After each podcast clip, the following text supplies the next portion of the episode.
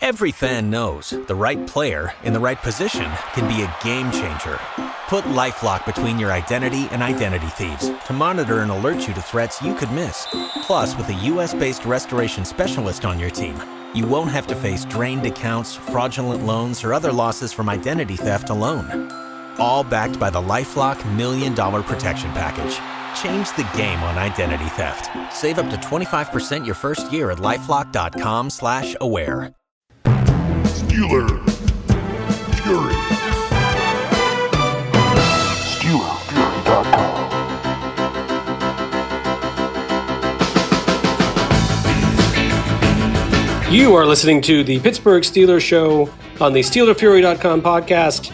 This is your draft extravaganza, folks. I am your host, Wil Masisak, aka brad Bradshaw Ben around these parts, and also on Twitter known as Accidental Zen. We have got a great show for you today. We wrap up our pre draft coverage with a Steelers mock war room where Steel Perch, FC, and I bandy about potential prospects at each slot of the draft, and we make a selection for every pick of the Steelers draft in 2020. Going to be a good show. Before we get there, I'd like to take a moment to reminisce a little about the draft classes that we have uh, put together here during the 12 previous years that we've done this on the air. Some of them have been very memorable, but for different reasons. One of our better efforts was the 2015 draft, where we started off by picking Marcus Peters, the cornerback from Washington. Uh, the Steelers instead picked Bud Dupree. Bud Dupree's had a nice career, especially of late, and got the franchise tag and got paid. Uh, but Marcus Peters actually had probably a maybe twice as good a career uh, so far in terms of the way they evaluate these things on Pro Football Reference. Uh, although he's on his third or fourth team, I've lost track. Uh, but Marcus Peters, pretty good choice for us. Nate Orchard, we picked in round two. Eh, had a little bit of success. Uh, Senquez Golson for the Steelers never quite made it. Uh, our third pick, Henry Anderson, defensive lineman from Stanford. He's also uh, been a steady contributor. Um, the Steelers picked Sammy Coates, had a couple of uh, good games, broke his finger, uh, had some problems after that. I think out of the league now. With our fourth pick, we selected Chris Conley, the wide receiver from Georgia. He uh, also been a contributor for Kansas City. Steelers picked Doran Grant, who never made it. We picked in our fifth round pick Mark Glowinski, the offensive lineman from West Virginia, who has also been a steady contributor, I think, uh, for Seattle, if I'm not mistaken. Jesse James was the Steelers pick, done okay for himself as a number two tight end. In our sixth round pick, we picked Darryl Roberts from Marshall. Know, he's uh, hanging in there, still on a roster. Steelers picked LT Walton, who they just uh, let go this season never really amounted to much other than um, occasional backup duties. Uh, our podcast crew picked in the in the sixth round, second pick, we picked Carlos Williams, a running back from FSU. Uh, you know, didn't do much. Steelers picked Anthony Chickillo, been a serviceable backup special teams player. For our final pick that year, we picked DeAndres Mount from Louisville. Steelers picked Gerod Holliman. Let's call that a wash. At any rate, I saved the worst for last. Our 2017. To be fair, um, when it came time for us to pick in the beginning of the round, I believe TJ Watt was not available. So that started a cascade for us that did not end well. Um, we drafted, instead of TJ Watt, Tyus Bowser from Houston. Mm.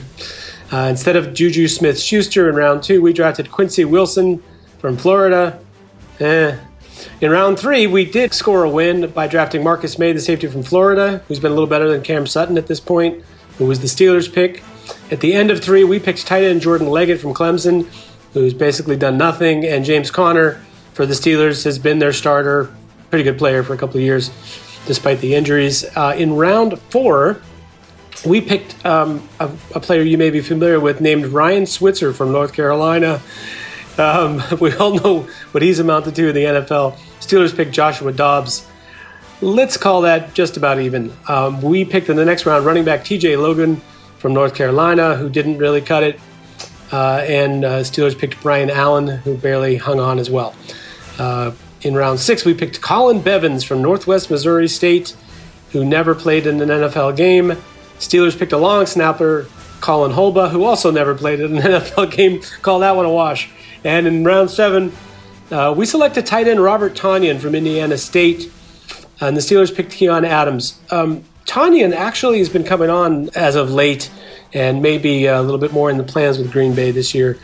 But that's uh, our 2017 Steeler Fury podcast draft. Hopefully, this year will go a little bit better than that.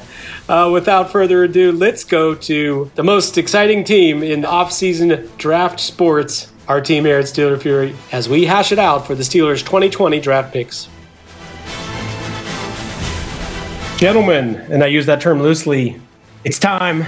We can stall no longer. It's time for the Steelers mock war room. Back with F. Mm-hmm. Perch.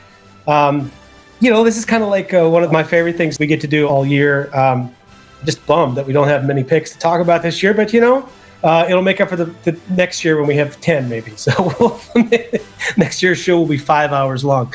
Um, so uh, as we did last year and maybe the year before that, I'm thinking that we're going to alternate the jobs uh, for each pick. One of us will be the offensive coordinator, one will be the defensive coordinator, and one of us will, will play uh, Kevin Colbert slash Mike Tomlin slash uh, Aruni, and we will make the final decision. And the others, the other two, will mock him and have to live with it. Uh, so, I'm thinking, if it's okay with you guys, I'll be Kevin Colbert for the first one. I, any preferences for, for, each of you gentlemen for round two? Who would like I'll, to be? I'll take offense. Okay, FC. I guess that means you're going to take defense. How's that grab you?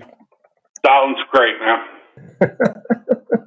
All right, so I mean, you know, you have no nothing is going to be a good job in this draft. I'll tell you right now because we're we're all going to suggest five players at each slot that are not going to get picked because uh, we're just too many too many guys. All right, so too many guys, not enough picks. Round two, pick forty nine. Uh, we start with pick 49 in round two. I guess you can say our first round draft pick, we were successful. We picked Minkah Fitzpatrick um, who's a stud. So we don't have to feel too bad about too bad about that. But let's start on the offensive side of the ball. You wanted offense, Perch. Tell us about who's available to us. Uh, pick 49 for the Pittsburgh Steelers that you would like to see. How about you tell me who's available? Because I got a bunch of guys I can throw at you, and you're going to tell me no. Okay, well, let me just give you an idea of who the last the last few guys that are gone, and I'm going to give it a. I have a composite draft board just to let you guys know. I have a composite okay. draft board from eight sources, um, including a whole bunch of uh, you know knowledgeable people doing doing the kind of draft that we do with Steeler Fury. So I feel pretty confident that this is at least close.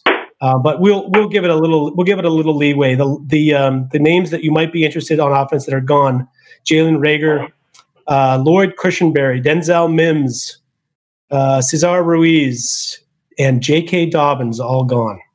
Okay, so I'm looking at uh, K.J. Hamler and Jonathan Taylor. Do, are either of those guys? Uh, Taylor's gone. Hamlin is Hamler is available. Why don't you tell us about him? Well, I mean, to me, I'm just looking at the big picture. What do the Steelers really lack? Splash plays, big time player, playmaker. Uh, Hamler is lightning in a bottle. You get the ball in his hands. He's he's great at making people miss. Uh, in the return game, he was very very good there. And if you want somebody just to take the top off of defense, uh, he's your guy there. So when you've got a really good route runner already on the team, and you've got a good slot guy with Juju, uh, now you've got you know some deep speed. It kind of rounds out the offense. Uh, downside, he's a midget, and how well is he going to hold up to a 17 game NFL schedule? Uh, that's coming out here pretty soon. Uh, those are those are questions. But we've seen some other small build guys do that in the past. So, to me, if I'm looking at a receiver, uh, I'm looking at Hamler. Uh, you're telling me that the running backs sound like they're picked over. Swift is gone, and yeah, Taylor's gone. Is that correct? Yeah. What about J.K. Dobbins? Uh, Dobbins is gone. Uh, Akers is probably the biggest name uh, still available. Yeah. Yeah. So I mean, you blew through the top three running, and I don't see that happening in the real draft. I can't see three running backs going in the top 49, 48. Uh, I doubt that happens, but. Um, well, let me yeah, ask you this, just as a side question. Uh, even though they're in this exercise, they're not available. W- which one of those top guys do you think is the one that's the best fit for for Pittsburgh? Oh, to me, without a doubt, Jonathan Taylor. I mean, he just the Steelers have a type. You know, the, the guys are about five ten, about two hundred thirty pounds, physical, can run the ball, uh, have a little bit of athleticism and burst to him. I mean, he fits their mold really well. I think he can pick up the pass game stuff uh, more than he was used at Wisconsin. But Big Ten running back, just like Bell, uh, just like uh, Sumlin Mendenhall was before him. Uh, it really fits fits their mold. Second round kind of guy. I mean, it just it, that fits really well. Um, so that's that's where I would have gone uh, unless Reagor was available. Uh, but it looks like I'm looking at Hamler unless you guys get somebody else to throw in. Well, let me ask you one, one last question. Um, offensive lineman. Well, two things to keep in mind. One one is long way to the next pick. There's like there's a lot of guys you might like who are probably going to be gone between pick 49 and pick 102. So I'm okay with reaching a little bit if you're getting a guy that's the right fit. Um, I was just going to ask you, what about uh, potential left tackles that still might be available here? Yeah, I mean, I think that there's going to be a big ass run in the first round. I really think that you're going to see five guys go in the first round, and then the other couple good ones will probably go early round two. So who's? I mean, Lucas Niang. I mean, we're probably getting down to that sort of range for you know uh, around pick fifty. Uh, you, you, tell me who's who's still there. Yeah, he's he's available. Um, I was going to say um, uh, the kid from Isaiah uh, Wilson. Yeah, well, well, uh, uh, Prince Prince Tega, um, the, the, the, Ben Bartch, and what was the other one I just saw as I scanned through here? Um, Austin Jackson. Well, according to my, you know, what I what I'm seeing here, he's he would be like the, you know, one of the last couple of players off the board before the Steelers got up there. But yeah, FC is a fan. But um, yeah, I think you're probably looking at Ezra Cleveland, Niang, Ben Bartch, you know, in that territory for for a tackle. Um, but if not about the interior guy, I'm, oh yeah, I'm looking at the interior guys. The Cushenberry is is he still there? Uh, I think you said Ruiz would probably be gone by now.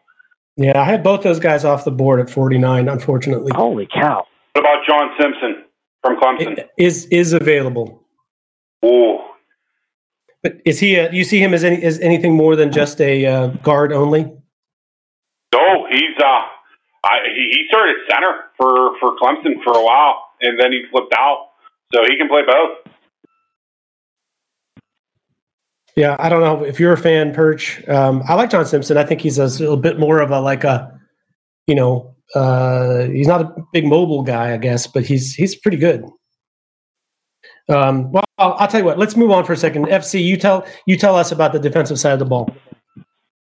Um, I'm, this isn't going to be popular. Um, it's uh, it goes to what you said um, about where you're at and who you can pick.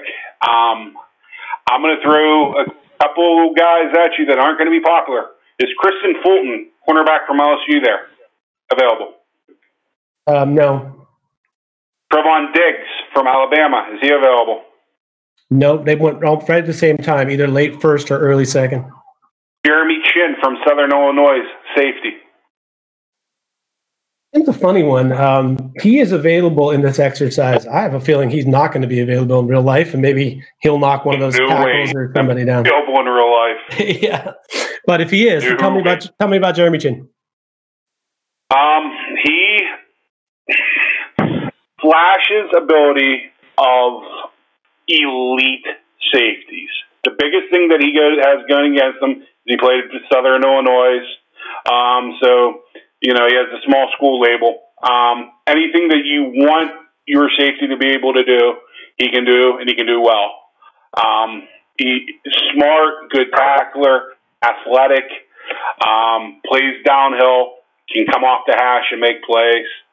Um, you know, athletically, you know, he threw out, I think, 140 inch broad, 42 inch vertical, ran sub 4 4. Just if I had to give a comp, um, kid that played in there, Harrison Smith. Hmm, um, mm-hmm. He's smart. Um,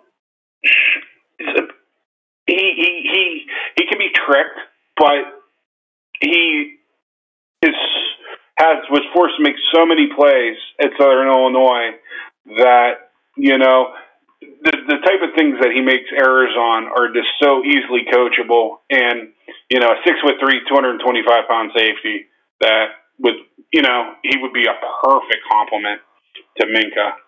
Um, well, and, and I, more and importantly, a compliment to Devin Bush because he has some length to cover yeah, in the middle.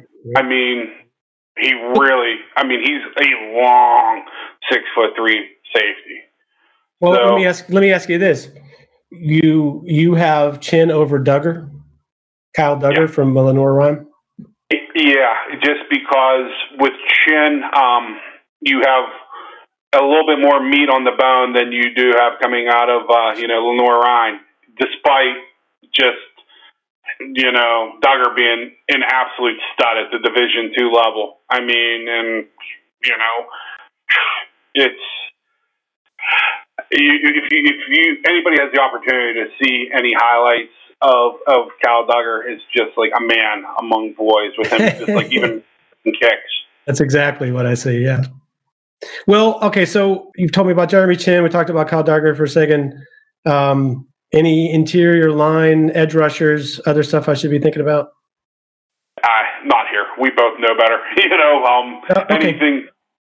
I mean, the, the interior, I think the interior defensive line that you want to look at in this draft is going to be post fifth round, and I think you can get a really good player. And um, pass rusher, shit in one hand, wish in the other, see which one fills up because the outside pass rushers in this class are few and far between, and they're very the ones that are decent are going to go real fast. Sure. Hey, Perch, let me ask you a question as an interested observer here. Do the Steelers need to draft a cornerback in this draft? Not at all. I don't think. I think we've got four good established corners on the team, and then you've got uh, a fifth guy that they just drafted last year that uh, you know is in the works. So I think you've got five people that are going to be on the roster uh, opening day. So if you draft another one, I mean, again, we have four picks that are really something other than a long shot, right? You've got to get your top needs, and corner is probably the smallest need that we have on the roster. Okay, well, here's let me tell you how I feel to wrap I this agree up. With. Okay, okay, cool. Well, to wrap this up, here's here's what I think. I think this pick out of all of the picks on the board should really just be best player available that's at a position where you you're either going to need them this year or next year or some combination of both. You know, contributor now, starter next year, kind of vibe. Um, so I, I'm okay with picking a position that isn't necessarily, you know, the big uh, perceived need. I think that third safety dime backer, having lost Mark Barron and not knowing what Ulysses Gilbert is really going to offer, um, is is kind of a big deal. The only thing I'll say about that though, FC is I feel like there's a lot of guys in this draft that fit that mold. Maybe not as good as Chinn, um, or you know, but similar kind of vibe players. I'm I'm worried, Perch, that we don't we're not going to get a left tackle here. Um, I'm hopeful that we think there are some later in the draft because that to me is my biggest. Actually, my biggest worry right now is what happens at left tackle next year, or if something goes wrong with Villanueva this year. That's where I feel stuck. Well, uh, yeah, I, I think you know they can they can stretch another year out of Villanueva, and you've got you already got a backup on the roster that you hope you can develop. Uh, at receiver, they're not going to be able to afford to keep Juju beyond this year. You know, and you've got Ben, right? You you still got Ben. He's worked with, you know, subpar offensive lines in the past. I, I think they'll be able to patch it together and make it at least average. You need weapons. Uh, just to me, that was the biggest thing that was wrong with the offense last year. Aside from Ben getting injured, was there was nobody that any defense was afraid of. We sat on this podcast every week and said, "Who in this offense scares you?" And there was no answer to it. You yeah. need somebody somewhere that you could find that can break a game open. Agreed. Okay, so in, uh, the summary is if if uh, Ruiz or Cushenberry, if Austin Jackson, if Jonathan Taylor, uh, if Jalen Reagor even were available at this spot, that we would take one of those guys and be happy about it. Since we have we're we're dealing with none of that being available, I'm going to go with Jeremy Chinn as the choice here. Uh, I think it's maybe the best value at the spot uh, from what you, from what you guys presented to me. Um, you know, I, I, would have either done that or a left tackle. If somebody had really sold me on Ezra Cleveland or or you know uh, Ben Bartch or somebody like that. I got a left tackle I like. Okay. Okay. Good. No, no, no, be available right, well, later. Well, there you go. Pick at two forty nine is Jeremy Chinn from from Southern Illinois. We're going to call him a safety slash linebacker. Uh, and we're going to be happy that we addressed uh, a little bit of the. I'm going to call him a starter in front of Edmunds by game four. he could be that too. By the way, a, a, incredible outlier athlete, hundredth percentile, 99th percentile for uh, his his uh, SPARQ score. So that's not always everything, but guy's an athlete and a very smart football player. So we like that. Uh, let's move on to our our second pick. Round three, pick 102. Uh, I guess we're going to go to Perch being the GM. FC, you'll be the offensive guy, and I will be the uh, defensive guy. Start with UFC. Tell us about pick 102. Who's available on offense? You're going to tell me if he's available, and I'll tell you if I, if you'll tell me if he's available, and I'll and I'll let you know if I'm going to take him. First guy it would be Van Jefferson from the University of Florida. No, he is not available. He went earlier than I thought. 80, 86. What about uh, Saahdiq Charles, left tackle, LSU? He is available. All right. All right. Uh, well, um, I happen to agree with you about uh, the need at left tackle. Um, is Devin Duvernay from Texas available? He is. Is Chase Claypool from Notre Dame available? He is not. He went. He went. Uh, sorry, just after our first pick is what I meant to say. Okay. What about Donovan Peoples Jones from the University of Michigan? Uh, we'll call him available. I have him at 98. Okay. Um, it comes down to two players for me. Donovan, Donovan People Jones from the University of Michigan. He's a wide receiver. Um, he, people say that players fit systems, and a lot of people disagree with me, but I see a lot of older type Steeler wide receiver with uh, with, with Donovan People Jones. The biggest problem Donovan People Jones had at the University of Michigan was Shea Patterson was a coward and sucked. Um, I think that when push comes to shove, Donovan People Jones could be as good as some of the bigger name wide receivers in this draft. Probably the biggest issue that he has is problems with release, getting off the line of scrimmage. And he seems to be a guy that might build speed as he runs. He's a good route runner, good hands, good after the catch, good blocker. So that would be my first guy that I would like. The second guy I would like to take would be Saahdiq Charles, um, who has started from the day that he walked into LSU. Um, mostly started at left tackle. Um, 22 career starts at left tackle. I believe two starts at right tackle and one start at right guard. Um, he was suspended uh, a total of five games at LSU. Um, one incident was over a fight. The other one was over an academic issue. Um, the things that he has going for him is uh, he might be the best left tackle and pass, uh, pass blocking left tackle in this year's draft.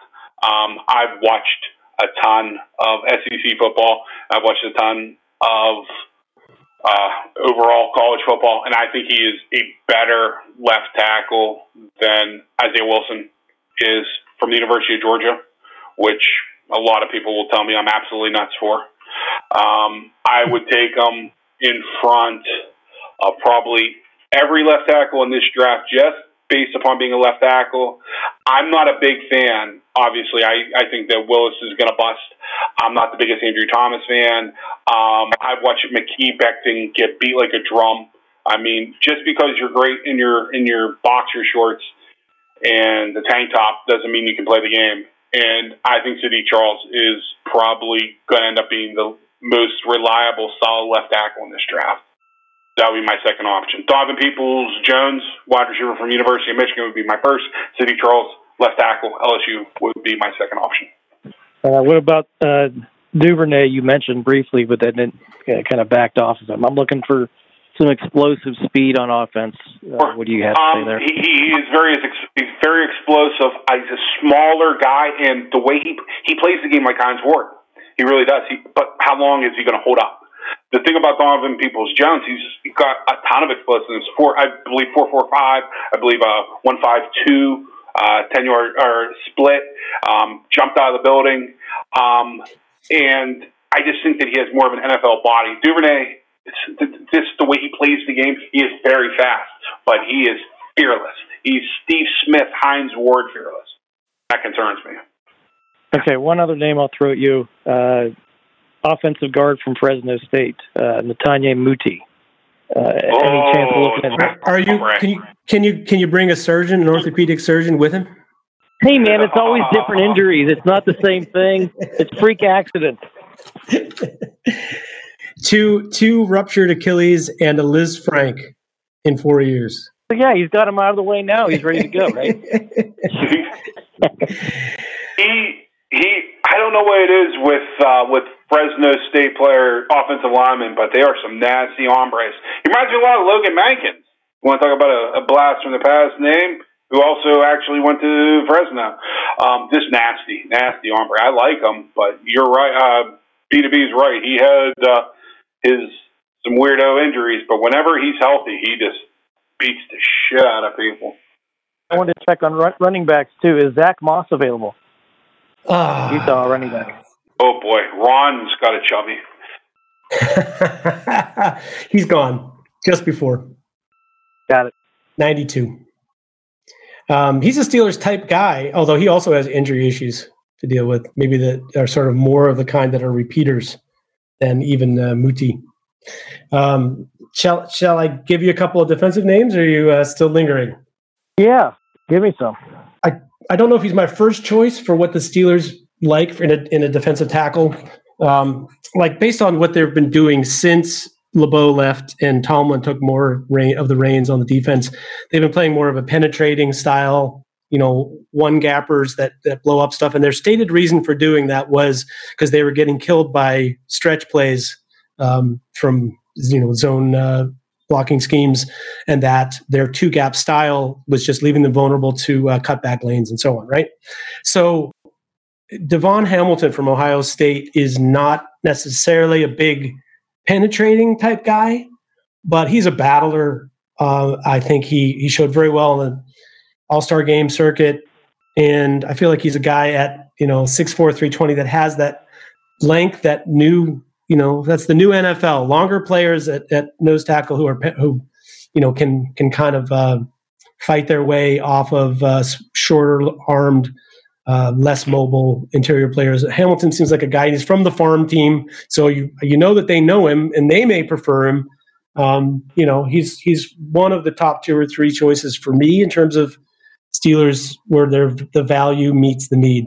Um, the other guy I would mention in terms of of defense, if you you know once again if you want a big run stopper, uh, Leki Fotu from from Utah is a huge dude. Um, they seem to hit it off with him uh, at uh, I think that was a Senior Bowl that uh, Tomlin and Fotu were hanging out down there. So he's probably another person on the Steelers' radar. Once again, not not enough, of, not really going to give you anything in the pass rush game, but he is um, you know sort of a, maybe an upgrade. He's a Big Dan 2.0 sort of player. And the last one, I don't think you're going to be interested because you're you said you weren't really interested in corner, but I know this is the last year Mike Hilton's contract. Um, probably my favorite slot corner in the draft is Darnay Holmes from UCLA, um, who's available here. Um, he is a you know maybe not going to hold up on the outside as an outside corner, dealing with long speed or bigger players, but he's a tremendous tackler, very good in the box area, and um, you know a lot of short area quicks and and uh, ball hawk type player. Kind of fits that mold of what the Steelers like in their slot corner. Um, one last player, the only edge that kind of in this range that I'm interested in uh, would be um, Alton Robinson from Syracuse.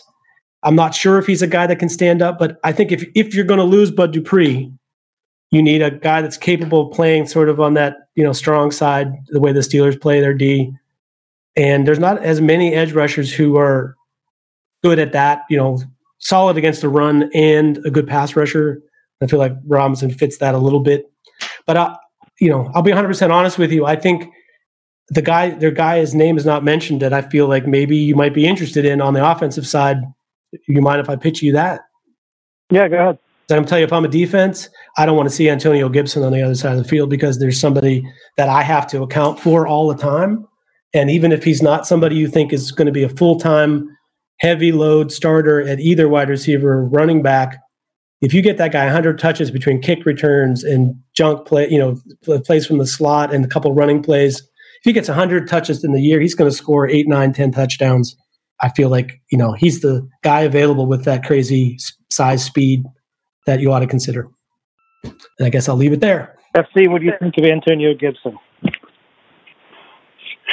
And where do you I, I really, really like a lot of things about him. My biggest problem with him is, oh boy, I don't want to get in an argument. with, That's what we're here for. With the ball in his hands, he doesn't play like the 225 pound guy that he is. He's very fast. As a wide receiver, his route running is real questionable. He's small. I just has there ever been a player that just rubbed you and you just you see things and I don't I don't know what it is, but I just I'm not buying into the explosiveness. I know that he ran four three five ish, and I know that he jumped well. I just I'm not. I've seen a bunch of Memphis games and this wasn't ever my guy. So I would. Right. I think I think I know where we're going with this. No, you so have no idea. If I if I if, if I if I do what I'm think I'm going to do here, uh, we will have gone through the first two picks. We will have no receiver, no running back, and no offensive lineman. So, uh, to me, it just comes down to do you draft for need or do you draft for best available? I think DaVon Hamilton is the pick. I think that he is uh, best player available. I think he fits what the Steelers do very well. The Steelers traditionally have won with defense. Uh, if you take this pick, you pretty much patch the major two holes that were on the defense, aside from depth, uh, and you hope that Ben coming back on offense is enough to, you know, get you where you need to be. So, uh, second uh, pick or the third round pick, DaVon Hamilton, uh, nose tackle, Ohio State is where I'm going to go. Hey, uh, he can also play. Um, he can also play five. He moved on Olhoffen, and I mean that in the highest regards. Like I said, I, I think he's a solid pick. Uh, since we're not going to talk about defensive tackles later in the draft, um, I, I, got a name for you that FC hasn't mentioned yet. That leads me to believe that he doesn't like him. Um, that, but that would be Mc, McTelvin Agim from uh, oh, Arkansas. Him. Arkansas, yeah. love him. Okay, because to me that guy is if you want, you know, uh, a replacement for Javon Hargrave that plays like Javon Hargrave and is similar athletically and size, whatever. That's the guy. I mean, he he just he was basically if Hargrave had been in the SEC, that's what he would look like to me. I, since we weren't going to talk about him, I just wanted to mention him to you, Perch. Uh, but I think Devon, DaVon Hamilton's a fine, you know, a fine choice, and never going to be 100% happy with anything that happens in this draft. But I want to get his name out there. Um, uh, let's see. We're going to go to the next Steelers pick. Round four, pick 124. Which uh, FC 124 control over, and that is fourth round pick, slot number 124 for the Pittsburgh Steelers. I guess uh, I get the offense this time. Somehow I, I, I got defense on the pick where I had no defensive players, but here we are, and I got him picked anyway. Uh, let's see, uh, who do I want to talk about? Let's talk about a running back from Maryland um, named Anthony McFarland. Um, I, this might be a little bit high for him, for me uh, personally, in terms of where he fits in the hierarchy, but I like his style of play. Um, a name that I, you know, another one, AJ Dillon. Like maybe this is the spot where there's this sort of third tier running backs that are not quite sleepers. You know, not not like the best of the smaller school guys, but not as good as the big school guys. So I don't know if that, you know, where that really puts you with making your running back rotation better. Um, you know what I mean? It's there. Like, are they? Is that really an upgrade from Benny Snell, or is that really an upgrade from James Conner? I don't know. Uh, but those two guys are available. Um, the guy I might be able to interest you in is, you know, from the University of Kentucky, um, and he's the sort of this year's version of, you know, Antwaan Randle El. He was a quarterback. He did some, you know, a lot of running back type plays and played a little wide receiver for them. You know, sort of like a same sort of thing about Antonio Gibson. I'm not sure he's as polished on anything as he could be, but Lynn Bowden uh, from Kentucky, I think, has some juice. And I feel like this Pittsburgh Steelers set of skill players, I've said this a million times this offseason, is the slowest group of skill position players in the NFL. I mean, maybe Ebron helps that needle a little bit, but but the running backs and wide receivers are even the good ones that they have are are not fast and certainly not scary fast. I don't know if I don't know if uh, Bowden is scary fast, but I feel like he's uh, at least somebody that could take the ball to the house um, most at the time. Kind of looking through for uh, offensive lineman Solomon Kindley from Georgia. I, I think there are better options uh, later, but he's a name. Who am I missing here, FC, on the offensive side? Tyler Johnson, wide receiver from Minnesota. Yeah, I just feel like he's a slot. If you're re- if what you're trying to do is replace Juju, Tyler Johnson, I think is exactly the right guy. Um, if Albert, not, uh, uh, from Missouri. Yeah, long long gone. That was you know uh, last pick. Um, yeah, he was already close. Darrynton Evans. There you go. There's a there's a name. Uh, running back from Appalachian State. Um, he, you know they sort of are a running back factory there. They did have an excellent offensive line, which made his job a lot easier. But if you if you give him a crease, he's a one cut and go runner. He was the fastest running back or second fastest running back testing at the combine behind Jonathan Taylor. Um, little bit. I, I know of, of a person that is on this podcast that is very, very familiar with Appalachian State's offensive line and running back. Isn't that right, Mr. Perch? Didn't they give Penn State quite the scare? Oh, yeah, killed him. He was all over the place. Yeah. so uh, that was a defense. I mean, here's here's what I will say about about Evans. Evans is definitely a home run hitter, but he's not going to give you a lot of wiggle. He's not going to give you a lot of make guys miss he, or run over guys, even though he's you know 210 pounds or whatever, 250, whatever he is, something like that. Um, but he's you give him a crease, he's gone, and as a kick returner, he's top five in the country probably. Um, so I don't. know. I'll move on to you, Perch. What's happening with the defensive side? I got a couple edge rushers I like, and I'm I'm already fat and happy. I got my nose tackle, I got my safety. Um, I'm going to go with Alton Robinson, the edge rusher from Syracuse. Uh, profiles you know, similar to maybe like a poor man's Bud Dupree. We don't know if Bud Dupree is going to get locked up long term or not. Even if he does, they could really use a third uh, edge rusher. Um, that's one I would throw out, and the other would be Alex Highsmith uh, from Charlotte, uh, another edge rusher. Of the two, I prefer Robinson. Just think he's a little bit more physically mature and and ready for for the position.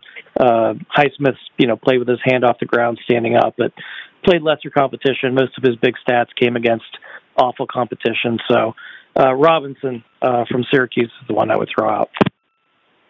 Hey, just quickly, what do you think of uh, Trevis Gipson from Tulsa as an edge rusher? Um, okay, I, I, don't think he's quite as good as the two I just threw out. Okay. May I throw one more offensive name at you? Devin Asiasi from UCLA is a tight end. Um, yes, he's a you know one year, you know one big year, uh, but uh, if you're looking for somebody in this draft class, I mean, there's you know not that many tight ends to love, but if you're looking for one that might turn out to be an all-around tight end that's that can be pretty good at everything, I'm not sure it's the biggest need the Steelers have, but I figure I should mention he's he's uh, a guy that can definitely get open in the slot, and he's at least a willing blocker. I don't know if he's a great blocker, but but not bad in that part of the game. Um, I actually have him rated as my second tight end on my draft board. I have him behind Kmet and ahead of Trautman, so I'm a fan.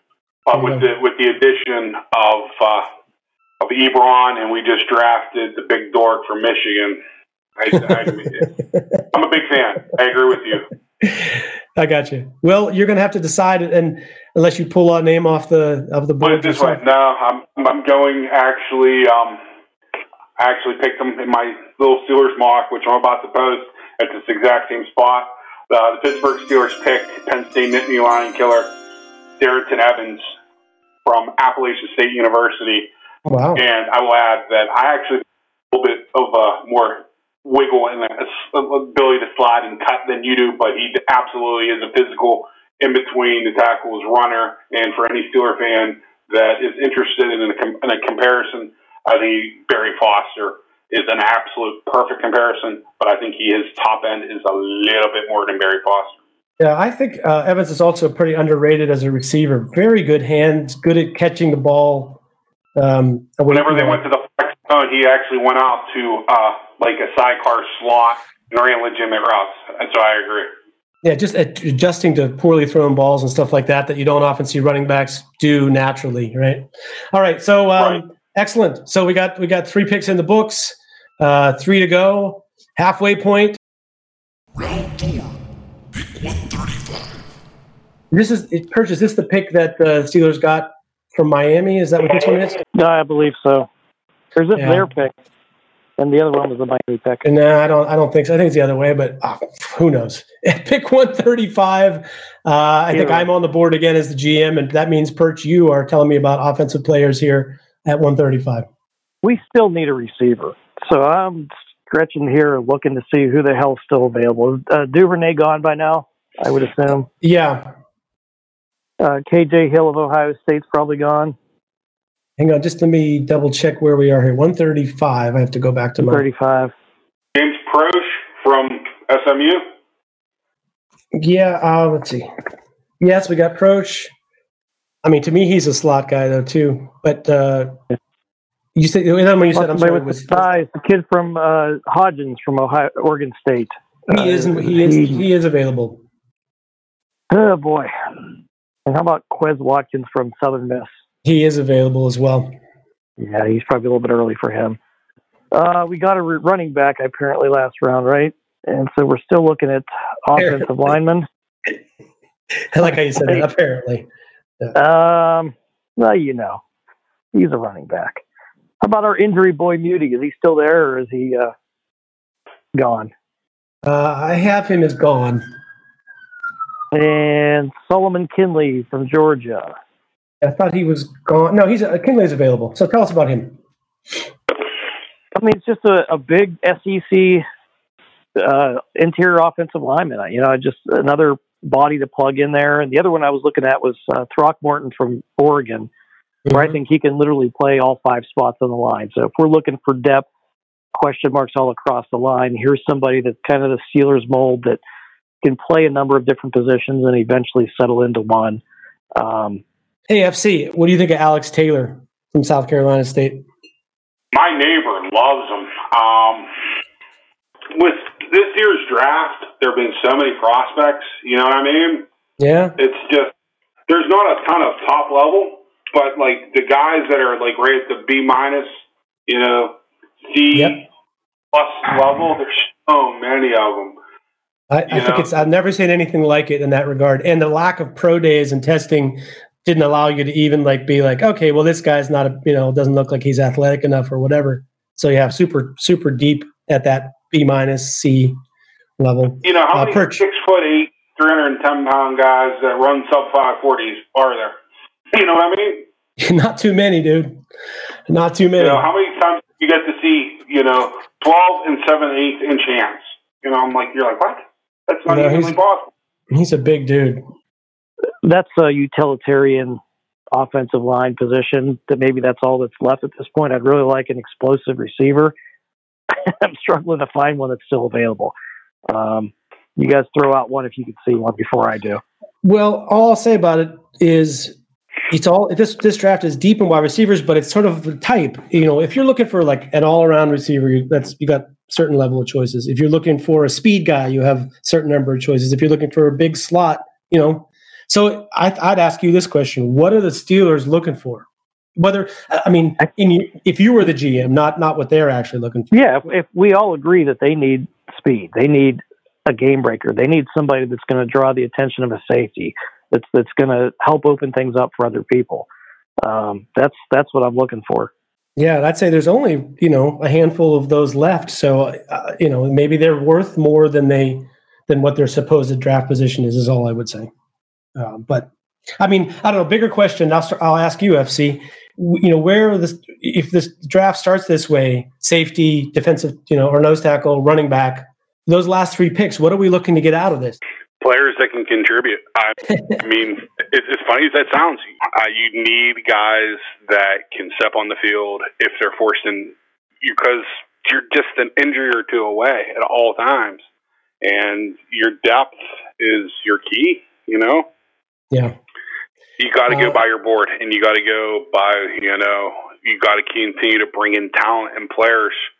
If you str- if you reach for a need, and that's whenever you miss, you know, on the in the fourth round. If you go for a guy, whenever you knew that Russell Wilson was going to be a winner, but you went with that guy instead of Russell Wilson, or that guy instead of, and there's been hundreds of backs, Darius Leonard from you went because you you knew Darius Darius Leonard was going to be a stud, but you had to take you know that whatever position that you want to throw out there because you felt that you were filling a need. You need to get players, man.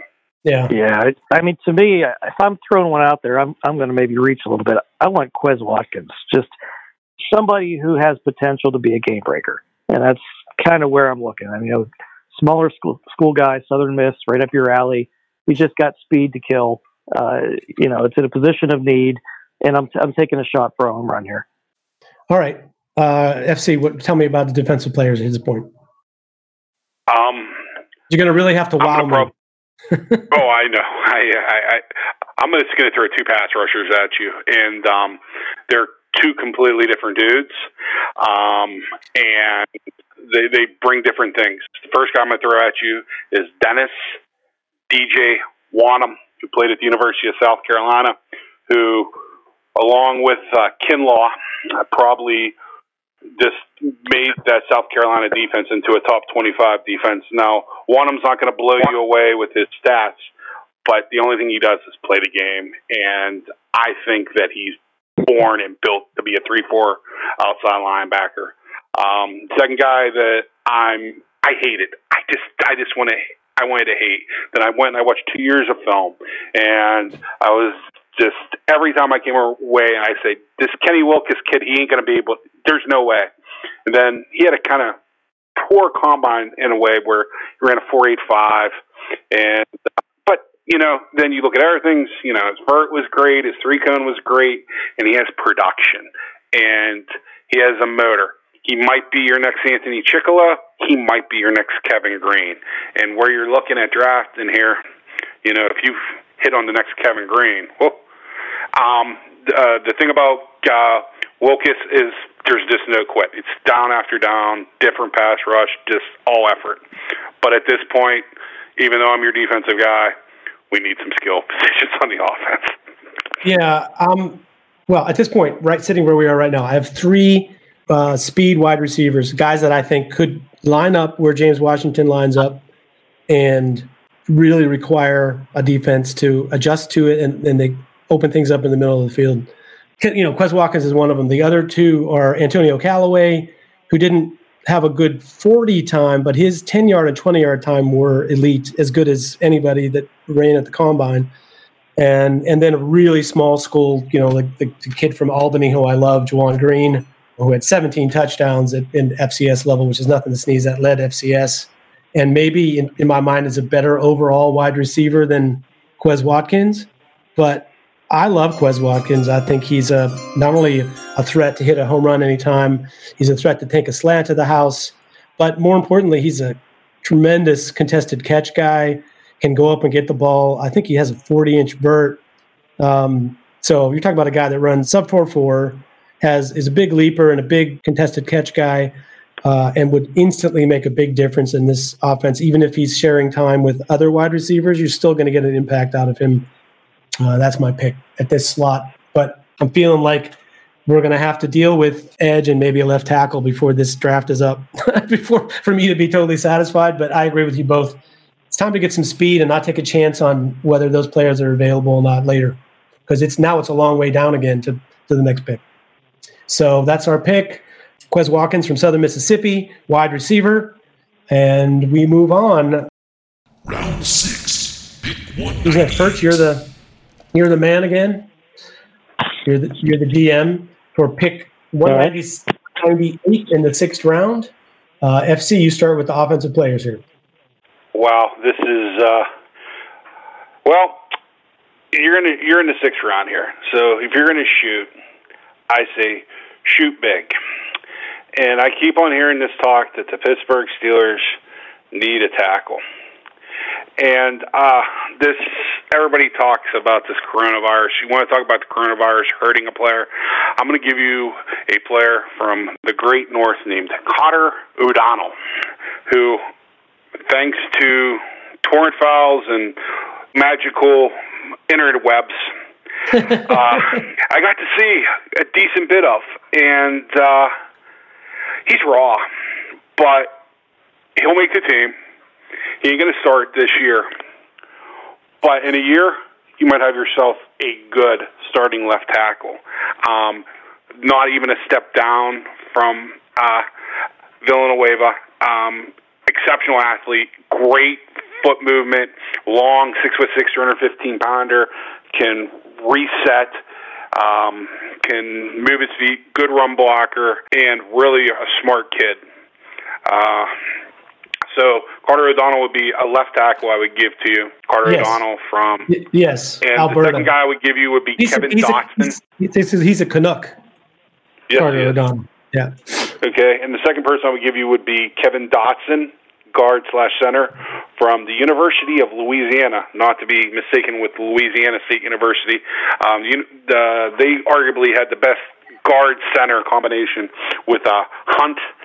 Uh, his running mate is expected to be taken probably in the top four rounds, and Dotson's supposed to be taken in the middle to the bottom of the sixth round. Um, there's not. He's not going to do. He, he's going to be the type of guy that is going to be your fifth offensive lineman. He isn't going to be nothing special. He's never going to remind you of Alan Faneca. He's never going to remind you of David DeCastro. But he's going to be a guy that's sort of like Ramon Foster, that, that he plugs in and does his job and is solid. Not great, but solid.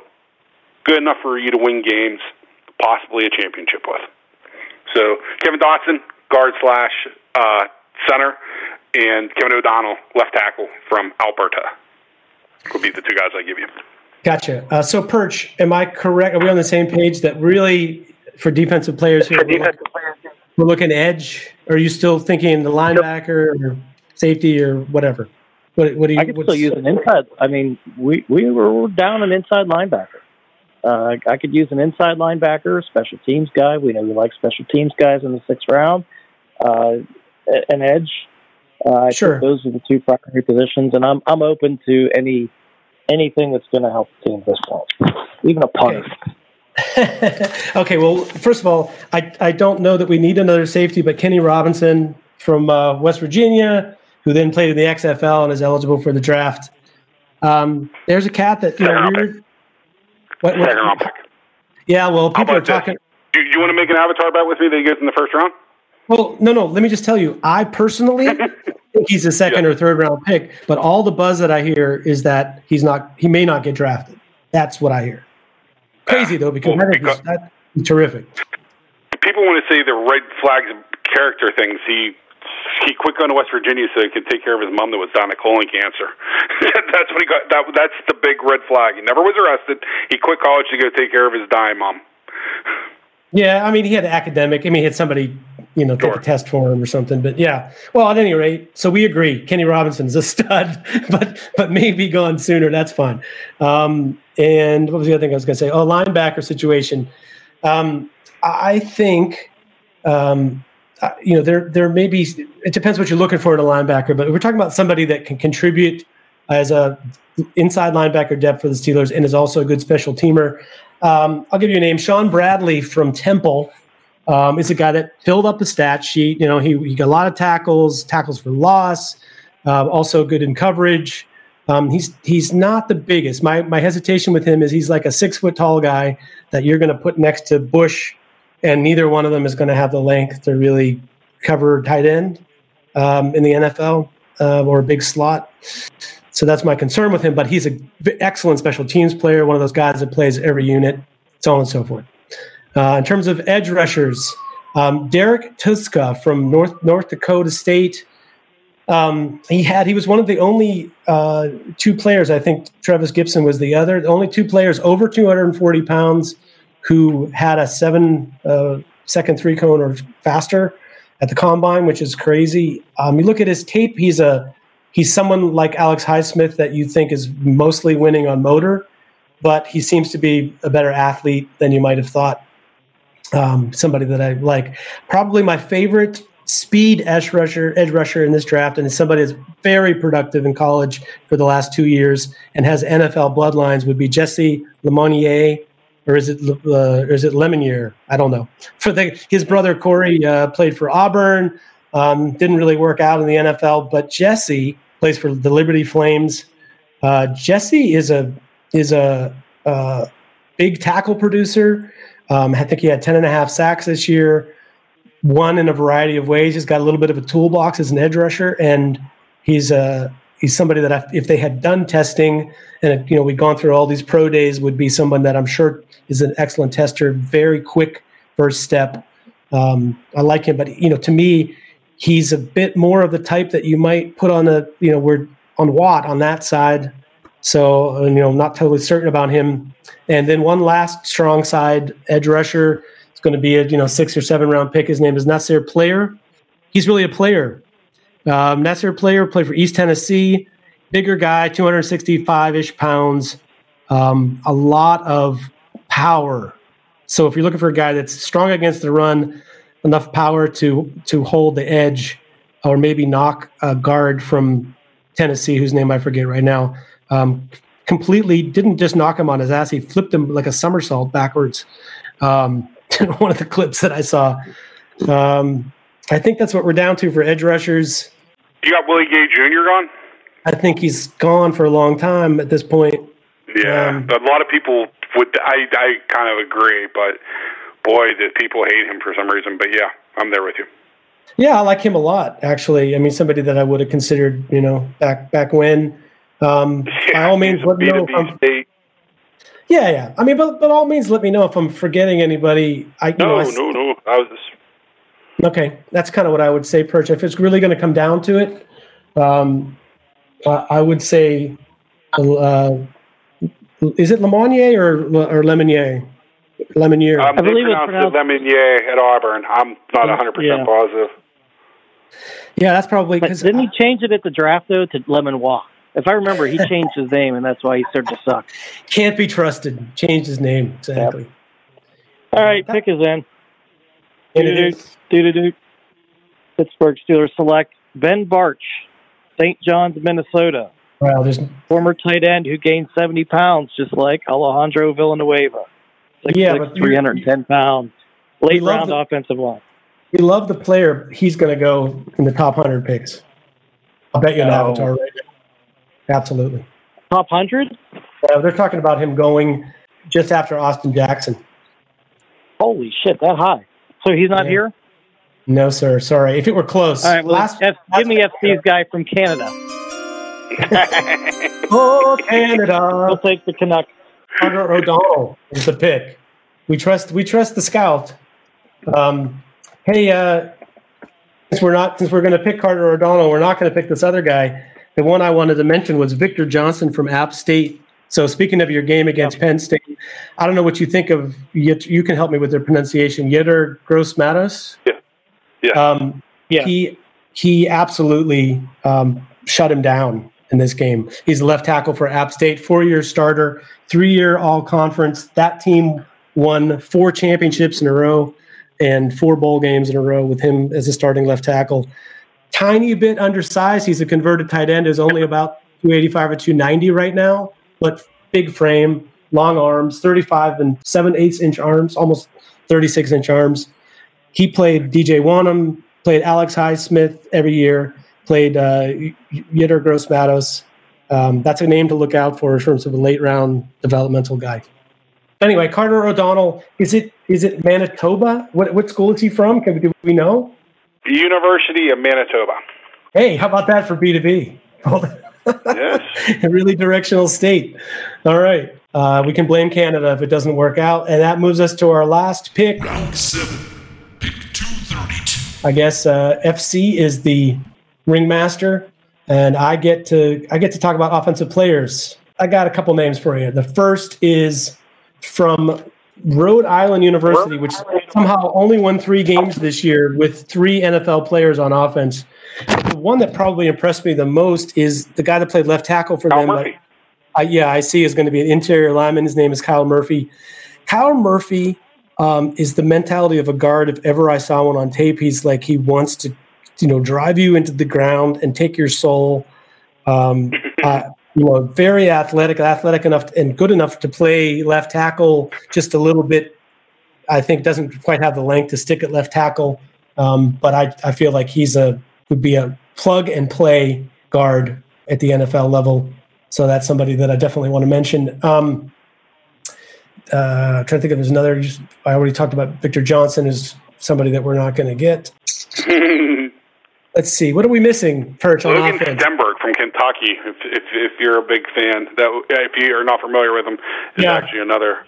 No, he's crazy. Um, probably going to go fifth or sixth, but I, you know, he's he he led. Did he uh, did he lead the SEC in in personal foul penalties? FC, I think he might have. That was a rumor. So, yeah. like that's a that's a thing you like in a guard, you know. Um, He's Richie Incognito. I mean, I hate to say it. Uh, Shane Lemieux, another off, uh, offensive lineman from Oregon, is another very good player that uh, could be falling to the sixth or seventh round. Sure. Um, and I think Solomon Kindley from University of Georgia, another swing center offensive guard.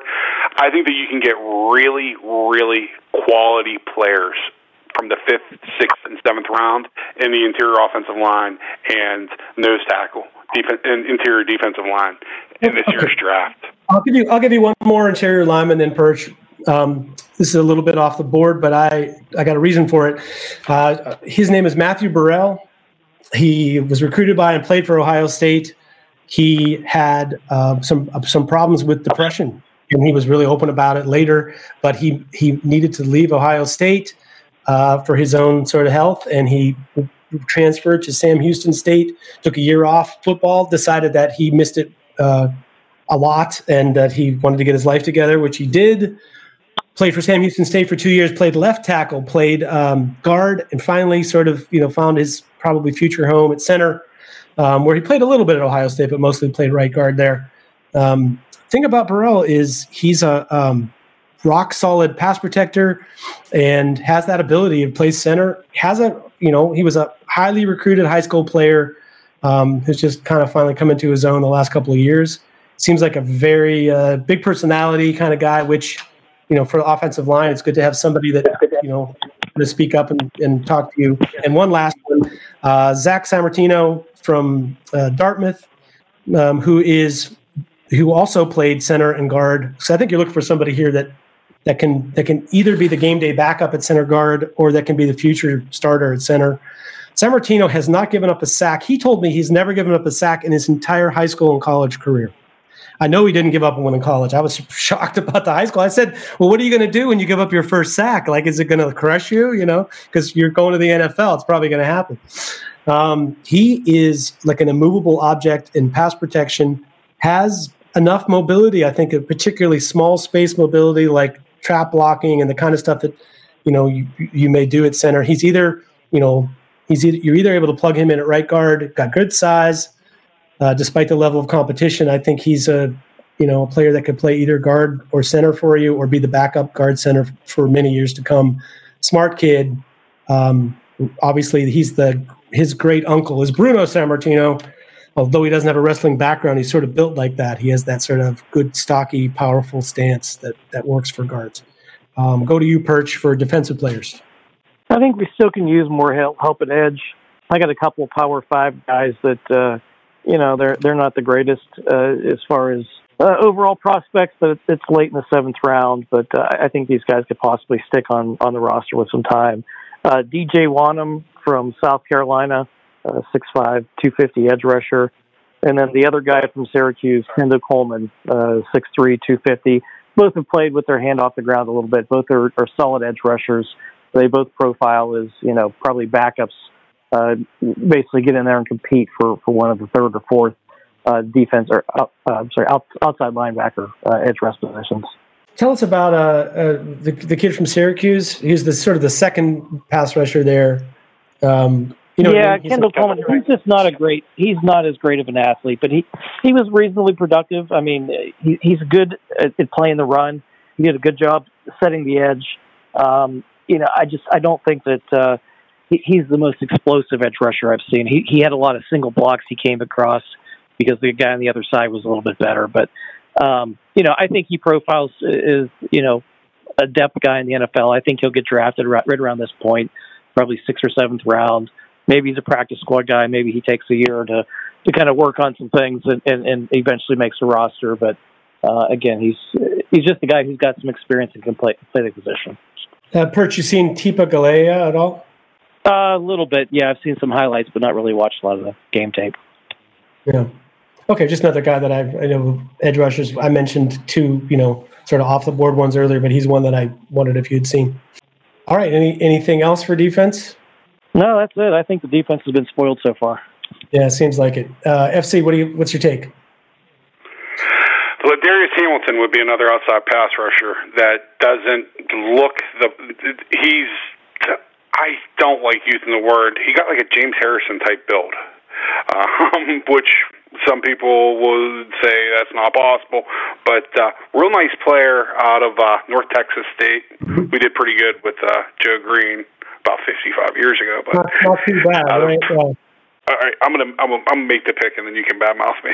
Um, you have uh, in the seventh round, so we're, Wait, we're not going to really be able to get. Before before you make the pick, since you like Ladarius Hamilton, you mentioned that. Um, there's a cat you should see. I don't know if he's the right pick for here, but there's a cat you should see named Andre Walker from Houston Baptist, led FCS in, in sacks, 19 and a half sacks this year he is the guy that you want a guy that's like you know the, well he's built like like James Harrison blah blah blah. He's built like James Harrison but with maybe longer arms. Um, uses a single arm. He's a super smart kid. He was a, a molecular biology and biomedicine dual major I think. He said he was he slept three hours a night during football season um, and still had you know success at a really high level but just a guy for you to take a look at on YouTube someday because I think he's someone that you know fits that mold of getting underneath bigger offensive linemen and having that sort of uh, base strength. Um, anyway, so go ahead. You're going to make the pick. Do it. We will pick uh, since I'm playing Kevin Colbert and I got the old offensive lineman mentality at heart. Uh, the Pittsburgh Steelers with their seventh and last pick draft Logan Stenberg, University of Kentucky. Probably my favorite offensive lineman in this draft. Um, I think there's a decent chance that he goes in the sixth round, but if he doesn't, and every a lot of reasonable places have him as the 17th to 18th guard in this draft, and that generally means seventh round pick or undrafted free agent. Um, he just is nasty and he loves his teammates, and he's a warrior. And you mentioned Lynn Bowden earlier. Anybody that is curious about Lynn Bowden, if you're also curious about this Logan Stenberg, go to Kentucky's bowl game and watch them run quarterback lead 26 times in the second half, and watch Lynn Bowden rush for almost 250 yards in that bowl game, right behind Logan Stenberg, where they knew it was coming and that nasty hombre just kept on just drilling and destroying people in front of him. Um, probably will be one of the biggest steals in the draft if he goes this late because I think he's going to have a Richie Incognito type career where everybody's going to want him out of the NFL because he's so dirty and nasty, except for the team that he's playing for, where everybody loves him. Yeah, I think that's a good comp. Also, it's just that same kind of mentality player, whether whether he looks like him or plays like him exactly. But um, am not going to let him get away with that perch? Because there's there's another guy that I think is long gone. Oh, okay, so all right, no Logan Stenberg. That's perfectly. That's I, I think, hey, I think I'm. he's a fourth, I think he's a third or fourth rounder. I'm Do pretty you sure. really? Wow, Yeah. nice. I would say fifth- I love fifth it. latest. Then, then how about this?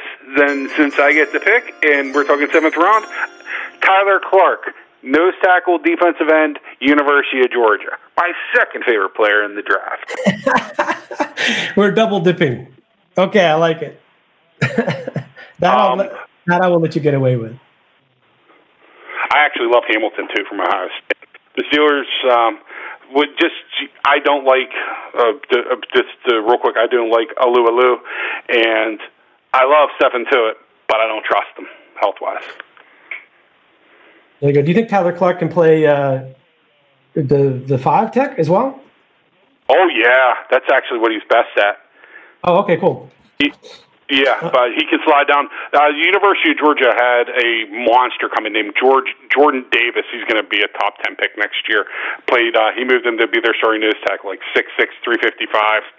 Just Jerome Brown like. Excellent. Well, uh, gentlemen, I think we made it through somehow. We um, did. so uh, before I read all the names, Perch, did you feel like we missed? I, to, I just feel like with six picks, it's damn near impossible to to not miss out on something. But are the natives going to be restless that we didn't get us an edge? Of course, and absolutely, and that's what I prefaced this thing at before we started. It's always fun doing these exercises in advance because you see what's gonna, you see you're gonna have something to bitch about come game, you know, come come draft time. But again, there's eight legitimate holes that I have identified and four picks that you know aren't shots in the dark in the late rounds. You can't fill it all. So uh, I just think that to me, they've got to do as much as they can to help the offense. And we kind of did the opposite. So yeah, sure, because that's it seemed like the it just seems like that's where the but that's where the volume is. Like in a way, I feel like you know, get yourself a, uh, some kind of future lineman, get some speed at wide receiver and running back. You know, something that upgrades your current core of players and then the other picks are going to be defense because it only takes a little hole on defense to cause a lot of problems. But FC, I don't know. What's your take on, on what we did? Actually, I'm proud of it, to be honest with you. Um, sure, I would love to get, you know, uh, run into a Martavis Bryant without the pot problem in the fourth round. But, you know, th- th- those guys aren't always there. And, you never know what's going to happen. You never know how p- players are going to slip and fall. You never know where players are going to end up. There's, you know, especially with no no workouts. You know, like the kid that's coming out of the XFL from West Virginia um, and played for St. Louis, so the XFL. That a lot of people think Seattle, the, Seattle's going to take him in the first round. I mean, you have very competent Jay Glazer you know, type people saying that, yeah, we expect that he's going to take that he will not make it past Seattle in the first round, and you're like, wow. Wait, who, who is this? So, which, which, prospect was that? I'm sorry. Um, the, the, the, the, kid that played safety at the University of West Ken, Virginia got dismissed oh, Kenny, Kenny, and went on to play. Kenny Robinson. I can't. Yeah, uh, Jay Glazer really believes the Seattle Seahawks are going to take him with their first pick in the first round. Wow. Like I don't see. I don't think this. I don't think this draft is that great for free safeties for especially for somebody right. who can play single high. So right. the value of those guys would be pretty high, I think. Um, but all right. So okay, before, before, we wrap this up, I'm going to ask you both one question. I'll, since it's been a while, at what point do you start itching if Grant Delpit starts falling in this draft? Let's say Grant Delpit gets to 35, the safety from LSU. Are you, even though you don't have the assets, are you considering maybe moving up to draft him? I'll, I'll, I'll nope. start with you, Perch. I say 49. If he comes to 49, yeah, if he comes to 49, I consider it, but I'm not. Oh, I, I would. 49, I, I'm sprint to pick up. Yeah, Man, I worry about. The, I worry about the two things. I worry about the tackling, um, yep. because because that really, you know, for where he's going to play for you, he's going to either be the last line of defense or he's going to be trying to, you know, make those plays off the edge in the run game a lot. And I worry about that a little bit. And I worry about that, you know, he kind of looked I don't disinterested isn't the right word, but he looked like he spent the whole year playing, thinking I she should have come out last year. Um, right. And that that just concerns me. Maybe that's legit for guys to do, but it worried me a little bit about him. Um, and and it's a really deep safety class. So yeah, he's a good player. And last year at this time, we would have run. We would have thought he was a top five pick. Um, so, Absolutely. Yeah. So I don't know. Do you you know? Do you believe last year? Speaking of which, Raekwon Davis you know, two years ago when when um, he had his defensive line coach Karl Dunbar, he he was a beast. Uh, yep. 2017. You know, if the Steelers think you know he has the key to unlocking that guy again, I mean, would you would you take him at 49 perch? Yeah, Sorry, consider anybody in that position, really. Yeah, I got you. Okay, this is our uh, t- 2020 Pittsburgh Steelers Steeler Fury War Game uh, exercise draft got us at uh, second round pick safety Jeremy Chinn out of Southern Illinois. And the third round, Davon Hamilton, nose tackle from Ohio State, the Ohio State University. Uh, our first fourth round pick at number 124 went to running back Darrynton Evans of Appalachian State. Uh, pick 135 in the fourth round, that would be wide receiver Quez Watkins from Southern Mississippi. In the sixth round, Carter O'Donnell from Manitoba. Seventh round, Tyler Clark, a defensive uh, lineman from Georgia. Carter O'Donnell, uh, offensive lineman from Manitoba, future left tackle. And in the seventh round, defensive lineman Tyler Clark from Georgia. Perch, I'll give you your last word. Same as the first. Can't fill eight holes with four picks. Sorry, I heard the double entendre version of that as it was coming out of your mouth. Uh, FC, what's your last word? Thank you for getting us together and doing this B2B. It's uh, a lot of work and a lot of times it's taken for granted, so I appreciate everything that you're doing. Oh man, my pleasure. And uh, FC, I think I might have to give you a, a, a catch-up show just to talk about all the draft stuff that you haven't got a chance to talk about because it's not like you don't sure. have any opinions about I'd be more than happy to get together and do it with you guys. Yeah, I think we'll do that. All right, all right. Go Steelers! Don't fuck it up, Colbert. That is all for this episode three the final episode of the SteelerFury.com pre draft extravaganza podcast series. We'll have some more follow up coverage when we get to the draft, and we'll be covering the Steelers, of course, every week throughout the season. I'd just like to say thank you for tuning in and listening to the podcast. Remember that if you would like to support the longest running Steelers podcast in history, then I suggest you go to patreon.com for the Steeler Fury Patreon page where you can subscribe and help the world's longest running Steelers podcast remain the longest running Steelers podcast, if you know what I mean. Thanks again for tuning in, and we'll catch you at the NFL draft. Enjoy quarantine. Hopefully, this gave you a little something to do during the interim. On behalf of Steel Perch, FC, Jeremy Coleman, Ryan Roberts from NFL Draft Bible, Zach Sammartino, Nick Tiano, Shewo Alanalua, Christian Rosenbaum, and Rondell Carter, on behalf of all those folks, I am Wil Masisak, aka Bradshaw to Ben, also known as Accidental Zen on Twitter, saying, Go get 'em, Steelers, in the draft.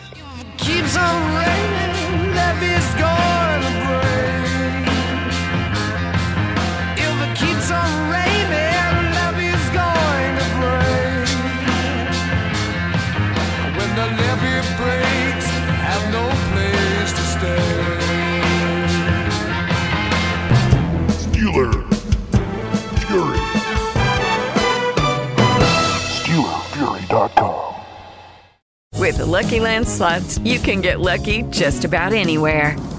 This is your captain speaking. Uh, we've got clear runway and the weather's fine, but we're just going to circle up here a while and uh, get lucky. No, no, nothing like that. It's just these cash prizes add up quick. So I suggest you sit back, keep your tray table upright, and start getting lucky. Play for free at LuckyLandSlots.com. Are you feeling lucky? No purchase necessary. Void where prohibited by law. 18 plus terms and conditions apply. See website for details.